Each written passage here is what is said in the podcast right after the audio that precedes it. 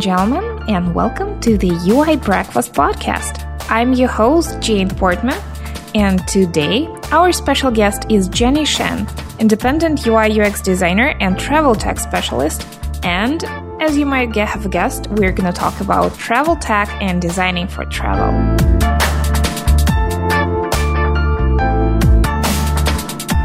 This episode is brought to you by Tiny Reminder are your projects on hold and your invoices unpaid? This tool will play bad cop with your clients so you don't have to. Sign up today for our forever free plan at tinyreminder.com. Hi, Jenny. Hey, Jane. Thank you so much for making it today. Of course, thanks for having me. So we're gonna kick, it off with the questionnaire as usual. And question number one is, what do you do for a living, Jenny? I'm a independent product UX UI designer, and I specialize in travel tech. And my focus um, in work is web and mobile projects, mobile products, and I help companies improve conversion and engagement rates. Mm-hmm. That sounds great. What is what's the backstory? How how did you get to this place of being a travel tech specialist? Yeah, so I've been freelancing since 2011 and I work with big and small clients from over the world in many different markets. I've worked on uh, health and fitness projects, social messaging, security to e-commerce. And I've been thinking about picking a niche for a while after I read some blog um, blog posts and articles about picking uh, about positioning. So one day I was talking to a friend uh, about this and about the projects I love working on the most. And then I had this aha moment that I love travel and and I worked on a few travel tech projects. So this should be the market and that I specialize in. You're a digital nomad yourself, right? So it's both a passion and an industry for you. Definitely, yeah. So it was just like aha moment because I travel very frequently and I know I know the pain points as a traveler and I also worked on several travel tech projects, for example, I worked at Travelbird, which is a online travel agency based in Amsterdam. I've also worked on accommodation booking platform, travel insurance, and travel planning. And so it, it really just makes a perfect sense to to pick the niche I'm most passionate about and the most engaged in. For our users, uh, listeners, can you please uh, maybe you remember those blog posts that were uh, striking, um, important for you when you had that aha positioning moment? Um, I can't. Uh, I remember going through an email course on, on positioning. Uh, I can't remember the name, but I can send it to you later, and we can put it in the show notes.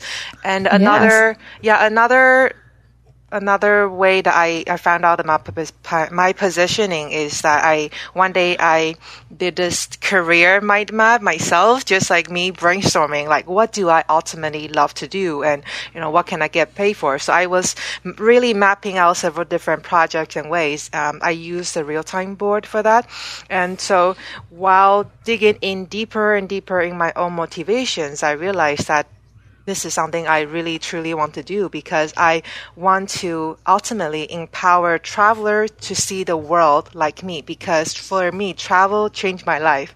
I I've moved um moved countries quite a few times and every time I live in a new place and I just learn about a new culture and I learn about local ways of life and uh, and the industries in the, you know in a local market and I think that's that's why I'm so passionate about travel and that makes me passionate uh, to design for travel tech companies. Wonderful. What does your typical day look like? My typical day, um, first it depends on if I'm traveling or not. So if I'm not traveling, uh, I'm based in Taipei at the moment. So I take a call. I take calls in the mornings, uh, either with clients, sales, or with my mentees, because the morning is the most convenient time for people based in the U.S.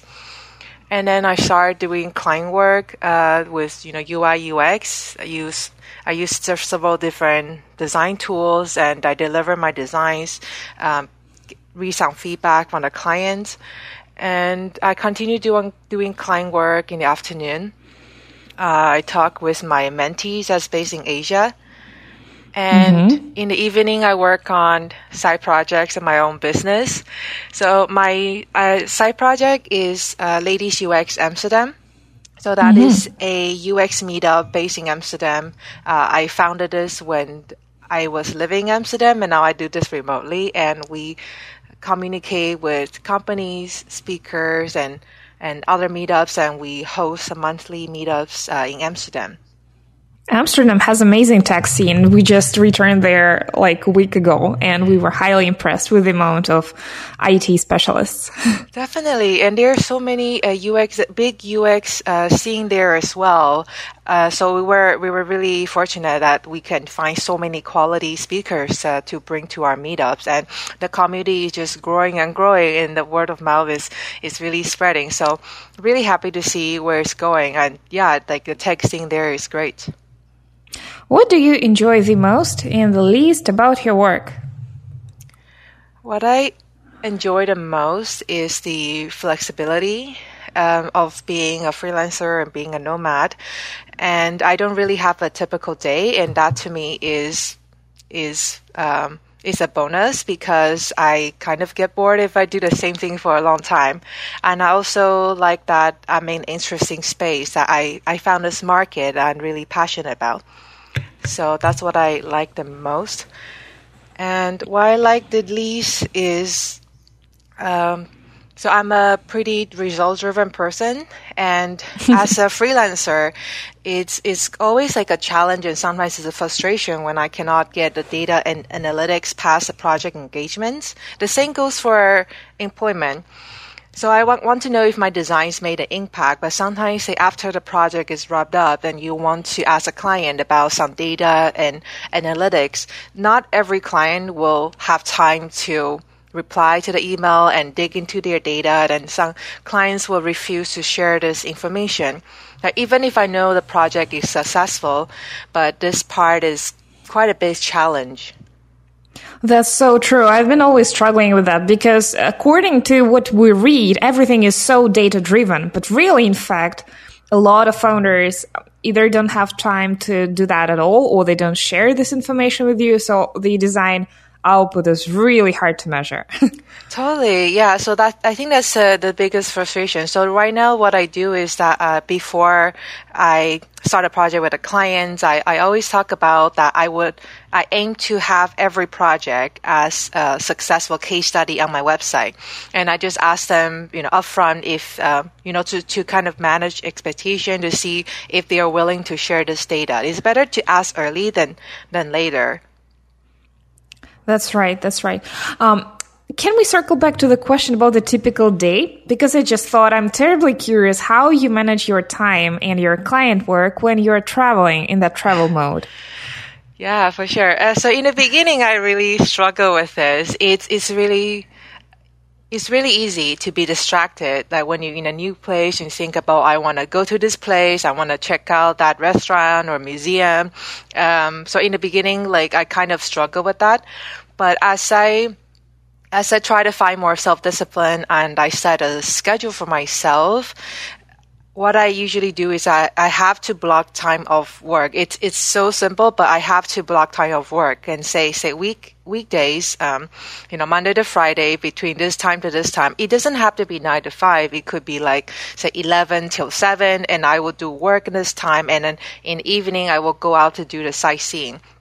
And so it's really just to setting up your own schedule when you have to do such work. And of course, you uh, have to align this with deadlines. Um, and also, I find that staying in one place for longer really helps because, say, instead of having three days to explore a new city, you now have one month. So you're not really in a rush and you can really focus on doing your work and do the, all the sightseeing and tour stuff uh, on your weekends, for example.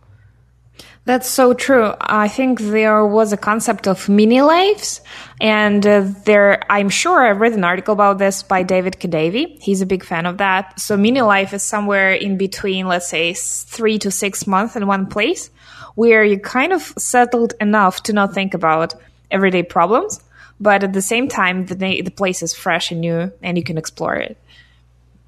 Yeah, totally. And uh, I think three to six months, it might be, from my experience, it might be hard in terms of, say, visa. So that's why like nomads Ah, tend to right. move every month or every other week. And I personally like to, uh, I used to move countries like every one and a half months. So, for example, I lived in Amsterdam, I lived in uh, Singapore, and I grew up in Canada where I lived for 13 years. And while I, I live actually as a resident uh, in that in that country, then I have even more time to explore the local hidden gems and smaller cities, the countryside. So one of my way to do this to to really balance work and travel is that I just move to that place for a long period and I get to know the local community and I travel just on the weekends. Uh huh. That sounds interesting. So the last question in the Bliss questionnaire is: What is your next big thing? My next big thing would be the mentorship program that's um, launching the next period from uh, July. So my mentorship program is for designers that want to, well, either say graphic or you know other product designers that want to get into UX or say if they're only designer on a team and need, they need the senior designer to guide them or say if somebody from a company they think their designer really needs a mentor uh, so my mentorship helped uh, these people really uh, know the know my personal experience, um, just my work experience, and I will share some curated resources and UX UI. Um, I give them one on ones and also just my my personal advice. So. For the past two months, I took on uh, six mentees and then uh, have one-on-ones with them, helping them with portfolio review or design reviews and mock interviews. So um, I can only take on limited mentees at a time. So my next, my next, uh, the period would be from July for a period of three months. That sounds awesome. How does it feel for you to give away your time to other people? Because I, I think I find myself being more protective. And I really, I did declare and announce such formats more than once, but I ended up going against it because I really like uh, being um, independent and free of such obligations. What about you? So for me, I already get people sending me questions or pinging on Twitter and ask me to say me for uh, coffees and pick my brains and things like that. and I, I noticed that that comes more and more. And I just thought that I should just organize a program for people who are really serious about finding a mentor and about giving away my time. I mean, I like to help people but um, I can't like you know I agree with you. I can't be always like giving away my time. So this is a mentorship program. I actually do have to select the ones that seem the most serious and the, the ones who have potential.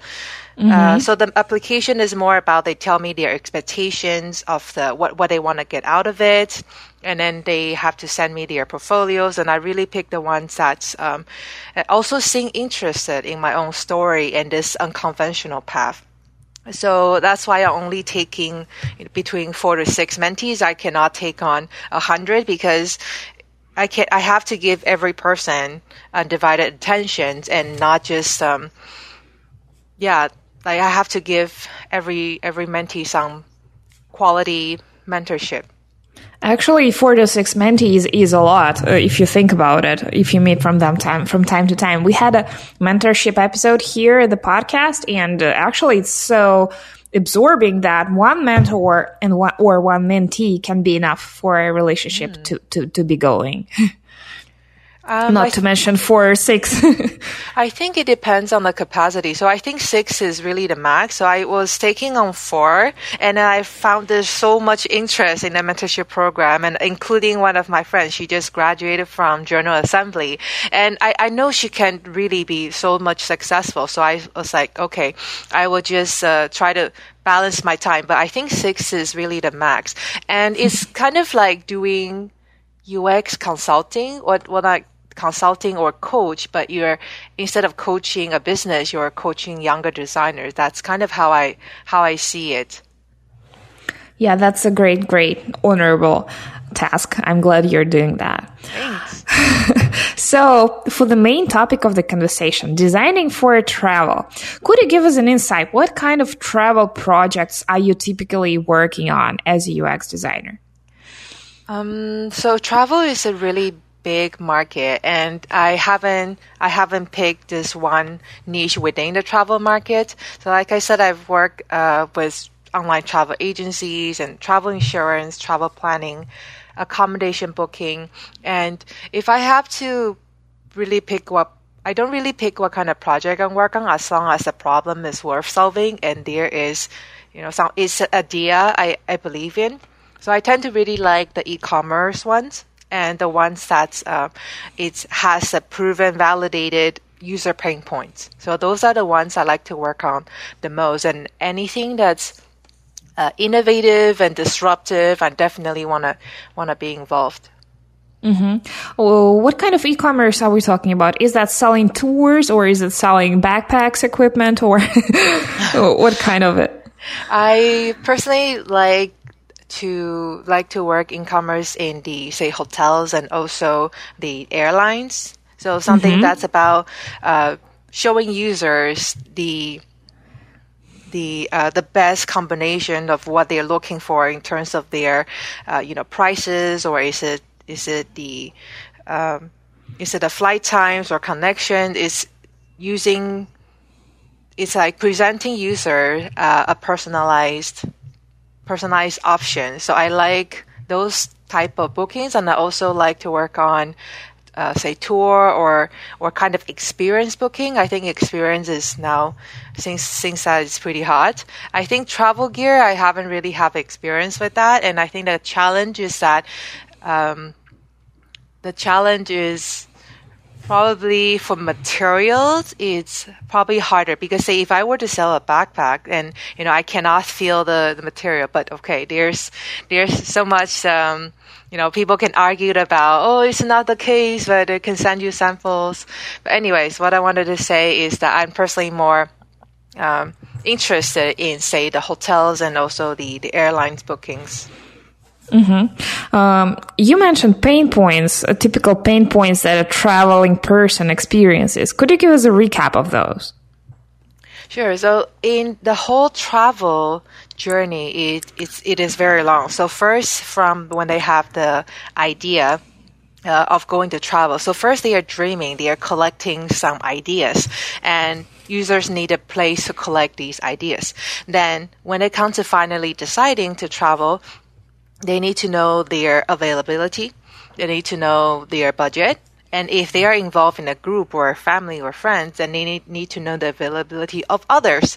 Now, everybody have different preferences and different priorities and different interests. And now how to have everybody in the same party agree on something together, right? And mm-hmm. then when they're finally traveling, they first need to usually get to the airport, get to the train station. So transportation is, is involved. Um, and now they need to line up for security and there's this uh, luggage or there's this passport control and it, the user goes through so much, you know, at the airport. And at the airport, there's issues like how do I find where to eat? What can I do at the airport? Um, where is the gate? It's about wayfinding. It's about things to do. And it also, users can imagine if they already lined up for such a long time and they have some problems um, at the passport control or something like that. And then they're, they're, they need to rush to the gate. And on the air, on the, on the airplane, uh, they they now say for a first time traveler they don't know how things work like what can I drink and like you know um, how to find a, how to find a seat, etc. And like, what is what is some kind of a etiquette on on a plane? And they haven't even gotten to their final destination. And say once they landed, they first need to go to their say hotel or whatever place they're staying at. So first, how to get connectivity. And then how can they get there? How much is the cost? And does it even fit the entire party? And if it doesn't, then what are they going to do to, you know, make sure that everybody can get there safely? And now you have to think about there's not just adults, but there's also like maybe children. Mm-hmm. And uh, and sometimes families are like so stressed out uh, before they even get to the hotel or say Airbnb or other accommodation. and now they need to find out what would they do at that place for the next say three days to, to a week so they have to find out how to get there what things to do um, what other people recommended so there is so much um, opportunities to to make this more of a seamless experience. So some companies I see that are, are starting to do that by providing kind of end to end transportation advice, and uh, and uh, many companies start to kind of aggregate all the recommendation from friends to to to just show the user, hey, these are the places that your friends been to. These are the place top places in the area. So, so those are the, the pain points, and usually travel doesn't doesn't have to be so stressful. Uh, that is also why why I think it's quite interesting to to be somebody who can help to solve these problems. Well, with this audience, with the audience of travelers, I can see two challenges. One is a whole range of uh, different, you know, experience level because some people you can imagine if the person is a first time flyer mm. um, and the amount of stress they're going through and the amount of information they need is different from someone who's like you and has been traveling for years uh, who is the average you know uh, range of experience that you are focusing on for those projects um, for me, it's I don't really focus on say only the families or millennials or business, and I I like to help you know all the travelers. And if you know company does come to me and then say we have this travel app for business users. I'm like, great. That's, you know, think about what the users need. And totally agree with you. There's different type of travelers and they all have different needs and priorities. And, um, yeah, I don't really have a preference. Of course, it's easier for to design for people who are more like me, who are frequent travelers, and then I um, I tend to look for say co-working or co-living kind of things, and mm-hmm. so that is for me probably easier to design because I am one of the user, but not just saying no to to everything else because ultimately the more the more people know the, the value of travel, and I think that it can it can really make an impact. And and the other problem I can think of is that you know all online businesses are striving for recurring revenue. Yeah, at least that's the ideal model, but uh, travel is very spontaneous and might be not recurring and uh, definitely not regular, mm. or maybe it is. How do you deal with that? How do you bring customers back? Yeah, that's a good question. So I think what I see a lot of uh, companies doing is that they are keeping the users in a loop.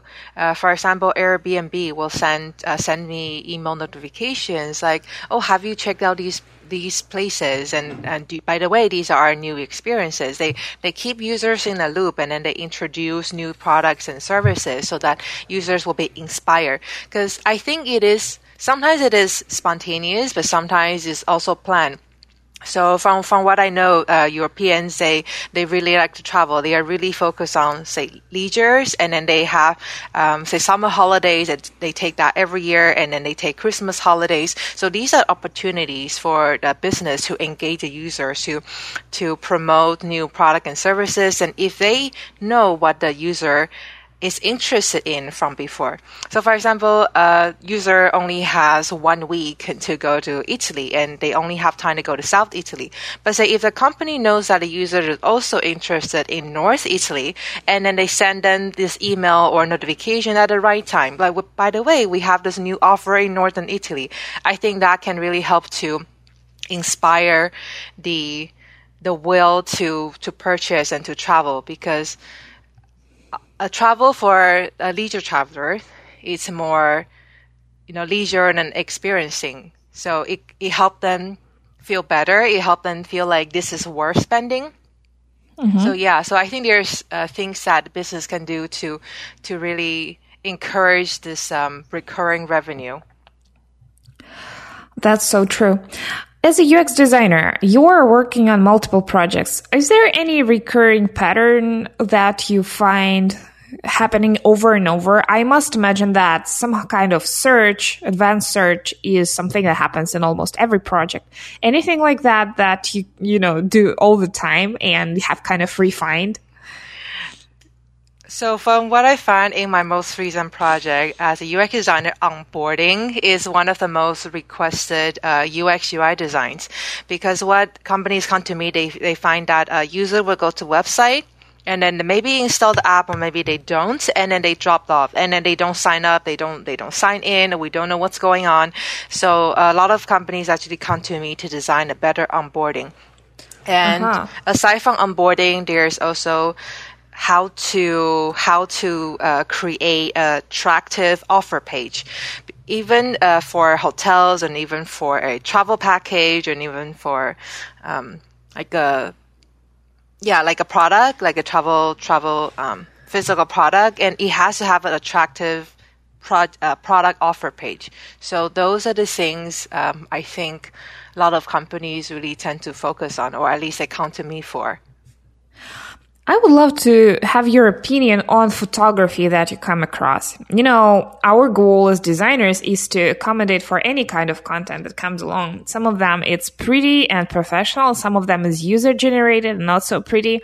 Do you have any specific methods how to deal with that, how to prepare and make sure the page looks good whatever content comes along? I think the more professional and the more you know beautiful, like something that can really inspire the user to purchase, and of course that will be better than uh, some user generated data that you really don't have control over. So if a company chooses to go for user generated data, I would really suggest to curate those images.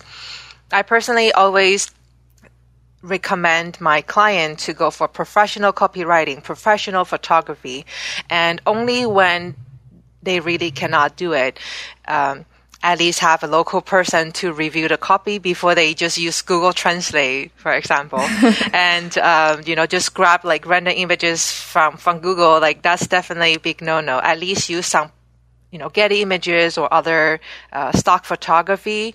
But nowadays, travelers or, you know, just users, they can really know that it looks like a stock image. So, um, if users know that, and I think company have to, uh, there's a room for improvement. And I think, you know, we always just, um, suggest professional photography. So the most successful projects that you've come across have a special team who curates content and professional photography, and that's the only and ultimate way to get some quality stuff out there in the travel industry. Mm, for, of course, like the more I, I think it's usually the more you know time and money you spend to polish the quality. The same for goes for UX UI design. If they somebody hire a professional, you can you usually can expect better better outcome. And I would say, uh, for example, at Travelbird, uh, we had a professional editor to write up all the travel package copy. And I know Airbnb, they also Booking.com, they hire professional photographers to really make sure that it's not just some photos taken from a really old mobile phone, uh, you know, about their hotel, and then they put it online. It's ultimately it's a win-win for the say hotel owners and the and the users to have something that reflect uh, reflects what it actually is, what what they're actually buying. That's so true. What is the typical for those sites that provide recommendations and searches and ultimately link the user with some service provider? What is the typical monetization model? Is that uh, is that just a percentage of the fee, or just how does it work? Maybe you have an insight about it. Uh, so for accommodation, normally um, they charge a fee. So some platforms, like Airbnb, charges uh, extra fees, but it's it's transparent, so the user know how much they're paying Airbnb and how much they're paying for the owner. And of course, Airbnb also takes a cut from whatever is being paid to the owner. Same goes for Booking.com. Booking.com doesn't charge the user for uh, for booking fee, but they charge a percentage of of whatever is you know the total amounts uh, of booking and there's also the the aggregators which uh, means that say uh, like Trivago is one multiple mm-hmm. hotels and like listing on Tri- Trivago and uh, Trivago will get a small percentage of each uh, outgoing link. So kind of like affiliate links, but um, it's these are called aggregators. Mm-hmm. Um, anything specific you could tell us about the uh, airplane ticket search engines? Not specifically monetization, but uh, just the way they operate, uh, how they design, if you have come across or worked on such project.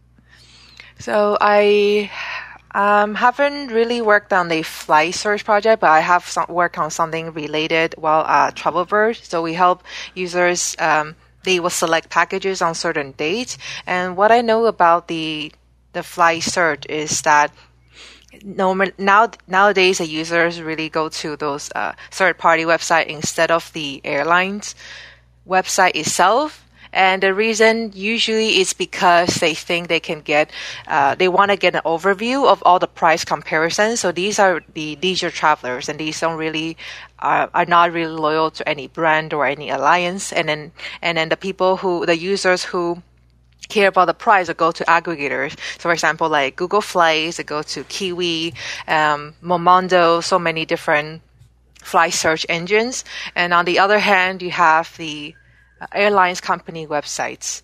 And sometimes actually they do have uh, the most up-to-date price. So i personally use a combination of two.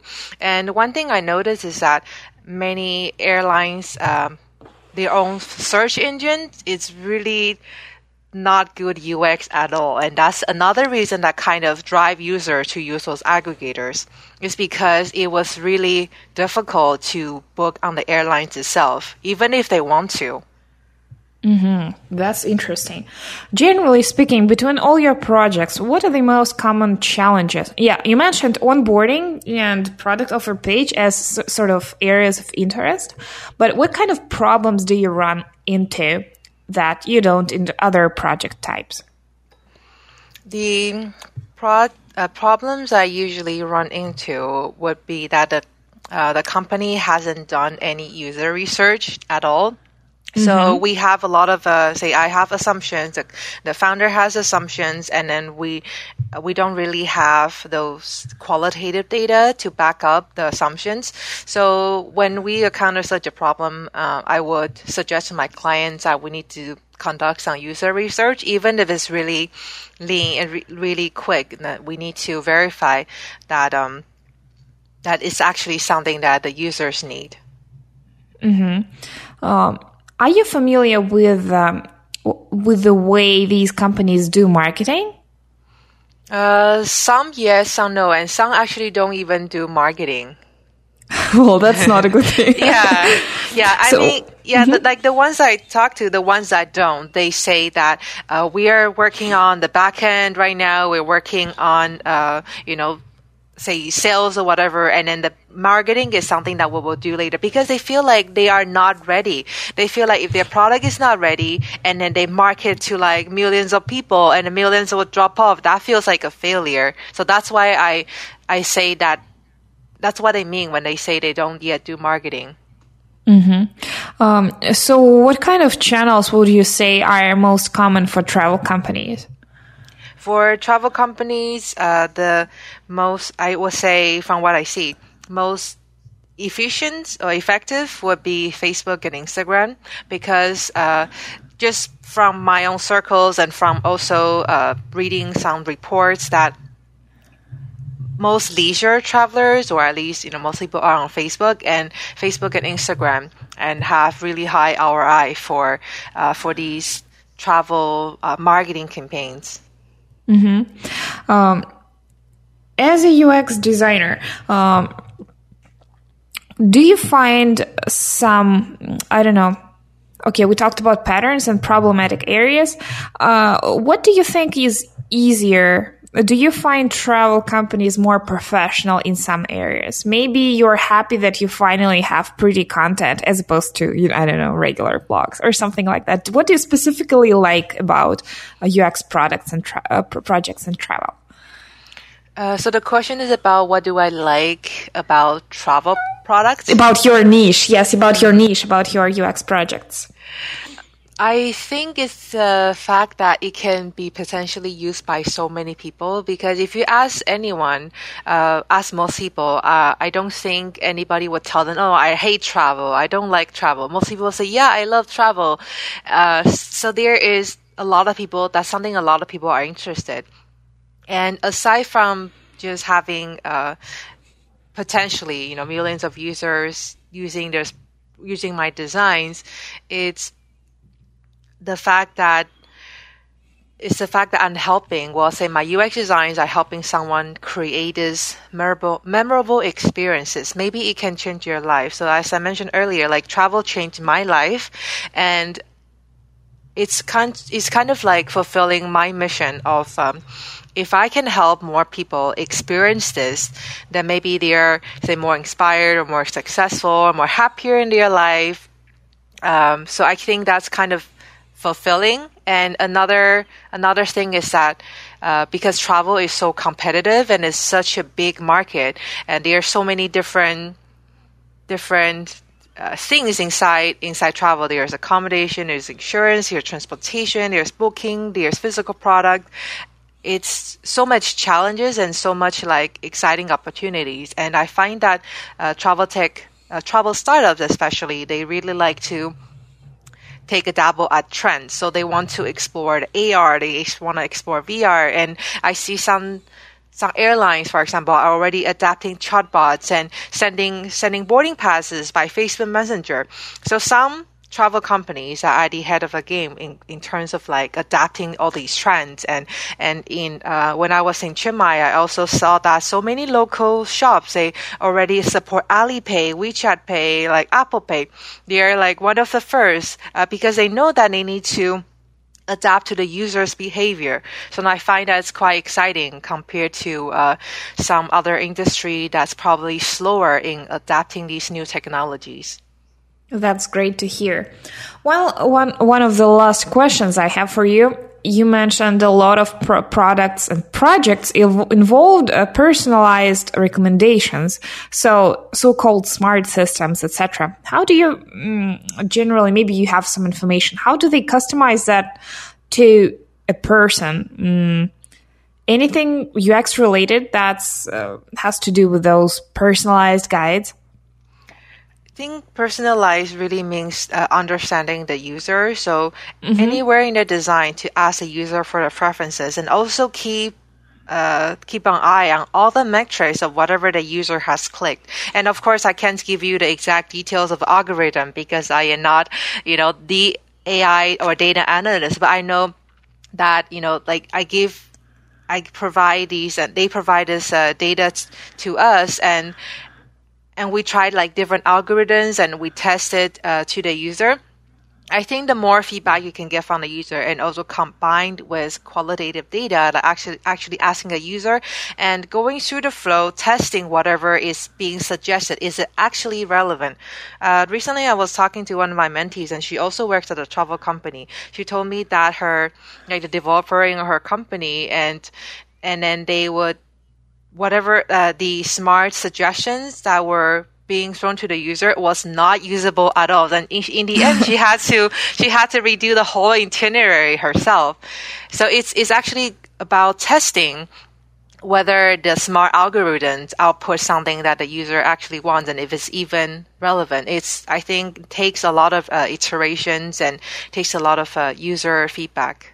Uh, does it mean that in actual projects, um, when there is some suggested area with recommendations, you're just downright providing controls where the user can say, yeah, this works for me. Oh no, this is totally off the topic. Uh, I think there can be uh, both approaches. So one is that you propose different things and users say yes, no, yes, no. And another one is before something is presented to the users. Internal, internally we, we should test it. Like the ux designer or or uh, somebody in the somebody in the company is called uh, dog fooding. We should test this before we actually give it to the users. Otherwise we really can um, if the user has a bad impression of how smart the system is, and that's actually not good. If, if he or she has a negative impression about it, and that's not good. So first, I, I would suggest the teams internally should test it ourselves. For example, if I'm, if I'm researching, um, if I want to select a few pictures and output the smart itinerary based on my taste, and I will test test it in a company. I will also test it like a few uh, a few testers and that's not users, and then see if it's actually working. And it's not skipping this part and then present to the users and then the, and then the, letting the users choose the itinerary. Like we have three potential itineraries based on your taste. I think both can work too, but I would prefer, I would suggest to, to test internally before presenting this to the user. That makes perfect sense.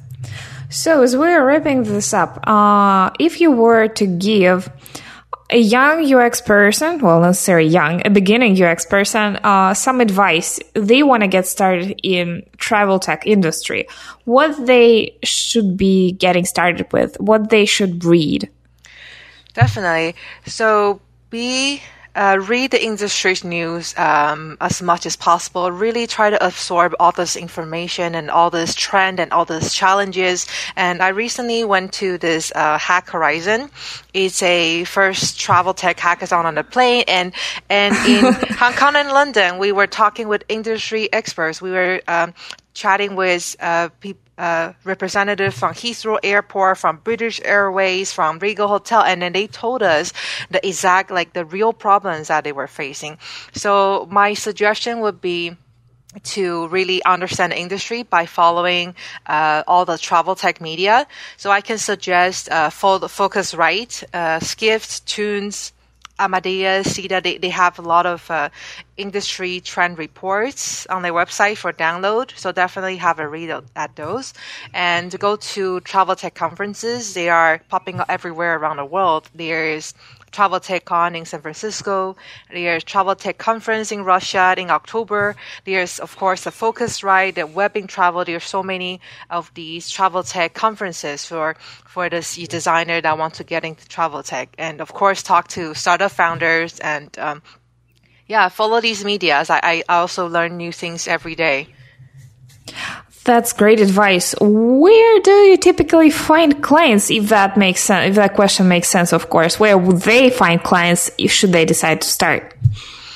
Mm, I think where where would they find clients? Um, if they actually network and talk to people, I'm pretty sure like if they talk to enough people, maybe one person will have project for them, and also just build up their own brand and uh, tell others that you're picking this niche. So, for example, once I tell others I am a travel tech specialist, and people kind of self-select and come to me because they know that I design for the travel industry.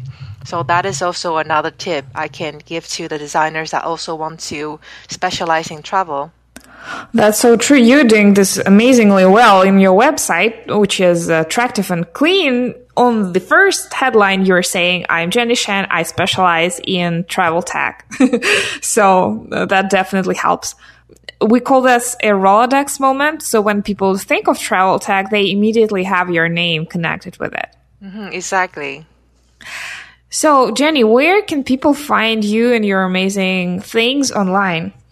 They can find me online at jennyshen.com, J-E-N-N-Y-S-H-E-N. I'm also on Twitter, LinkedIn at Jenny Shen. Uh, easy way to reach out would be Twitter. I'm really uh, re- responsive to messages. That's fantastic. Uh, and what about your mentorship program? I think uh, before we started the discussion, you mentioned a discount for our listeners. Yes, yes, that's right. So uh, applications will open in maybe three to four weeks time. But say if listeners um, uh, they heard about my mentorship program through uh, the UI Breakfast podcast, I get a 10% discount for the next period. And all they have to do is enter UI Breakfast in how did you hear about me? Uh, and they can apply to, well, they can sign up for the waitlist by going to my website, jennyshen.com and click on mentorship. That's great. Oh, so that our listeners know our podcast actually goes out a few weeks after it's recorded. So most likely when the episode is on air, you can already go up and sign up for it. Definitely. Thank you so much, Jenny. It was amazing to learn from you about this interesting technology and travel tech industry. Thank you. It was uh, really, really fun to chat with you. Fantastic. Have a wonderful day, Jenny. Thanks. You too.